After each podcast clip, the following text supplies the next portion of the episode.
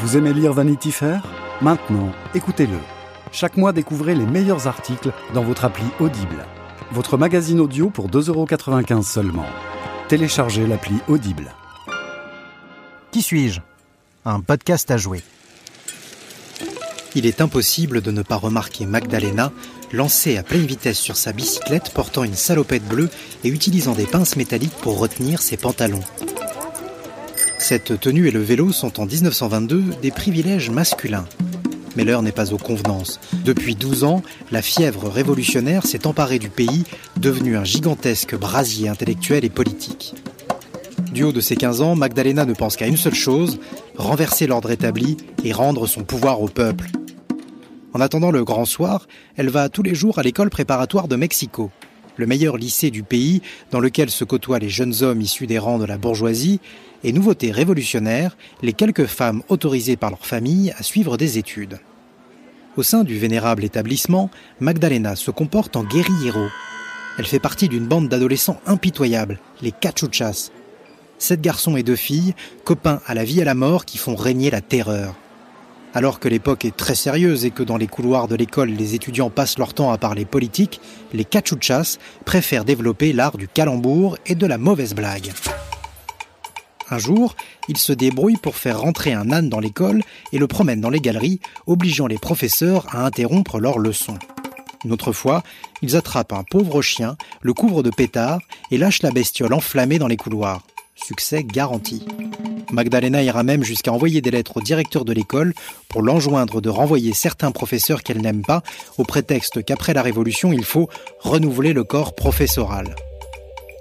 Mais le destin de l'adolescente malicieuse, promise à une brillante carrière de médecin, va bientôt être chamboulé par un terrible accident et une rencontre amoureuse.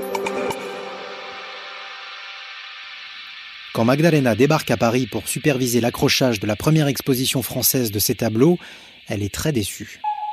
André Breton, le grand patron du mouvement surréaliste qu'elle a rencontré à Mexico, son ami, n'a rien préparé et l'exposition n'est pas prête de se monter. Ses toiles sont encore bloquées à la douane et la galerie n'a toujours pas fixé de date, alors que c'est Breton qui a insisté. Il voit en Magdalena une des plus éminentes représentantes du surréalisme, ce mouvement artistique qui met le rêve au centre de la création. La voilà donc obligée de se coltiner la bande des surréalistes, seule à Paris alors que Diego, l'amour de sa vie, est resté au pays. Lors d'une soirée arrosée, se lance un jeu de la vérité qu'affectionne particulièrement André Breton. À la question Quel âge as-tu? Magdalena, qui a toujours menti sur sa date de naissance, refuse de répondre. Comme gage, elle doit faire l'amour à un fauteuil la petite mexicaine chétive va aller tellement loin dans la suggestion, elle s'applique tant qu'elle crée un malaise plombant l'ambiance. Car il en faut plus pour choquer Magdalena, elle qui jure comme un chartier, adore dessiner vulves et pénis et parle de pornographie comme d'autres de la météo. D'ailleurs, dans toutes ses lettres, elle qualifie la clique de Breton de fils de... Ils sont bohèmes et ça la rend dingue. Pour la révolutionnaire qu'elle est, se laisser aller est intolérable. Toutefois, malgré le retard à l'allumage, l'exposition qui se tient à Paris à la galerie Pierre Coll en 1939 est un succès. Picasso, Miro, Kandinsky, tout le gratin artistique de l'époque lui tresse des lauriers. Magdalena ne pense pourtant qu'à une seule chose, quitter Paris et l'Europe qu'elle déteste et rentrer au Mexique le plus vite possible. Enfin, pour la première fois en 30 ans de carrière, une grande exposition des tableaux de Magdalena est organisée à Mexico. Dans la galerie d'art contemporain de la zone rose, quartier branché de la capitale, c'est l'effervescence. Au milieu de la grande pièce principale trône un immense lit à baldaquin lourdement décoré d'ossements, de photos d'hommes politiques et d'un grand miroir qui permet de se regarder quand on est allongé. Les serveurs vérifient qu'il y a assez de bouteilles et que les glaçons sont prêts. Il est temps d'ouvrir les portes. Des centaines de personnes se déversent dans la galerie, rapidement bondée. Des sirènes d'ambulance se font entendre devant l'exposition. De la voiture, escortée par des motards, on sort un brancard. Sur le brancard, Magdalena. On la porte doucement jusqu'au lit à baldaquin depuis lequel elle salue ses amis et admirateurs.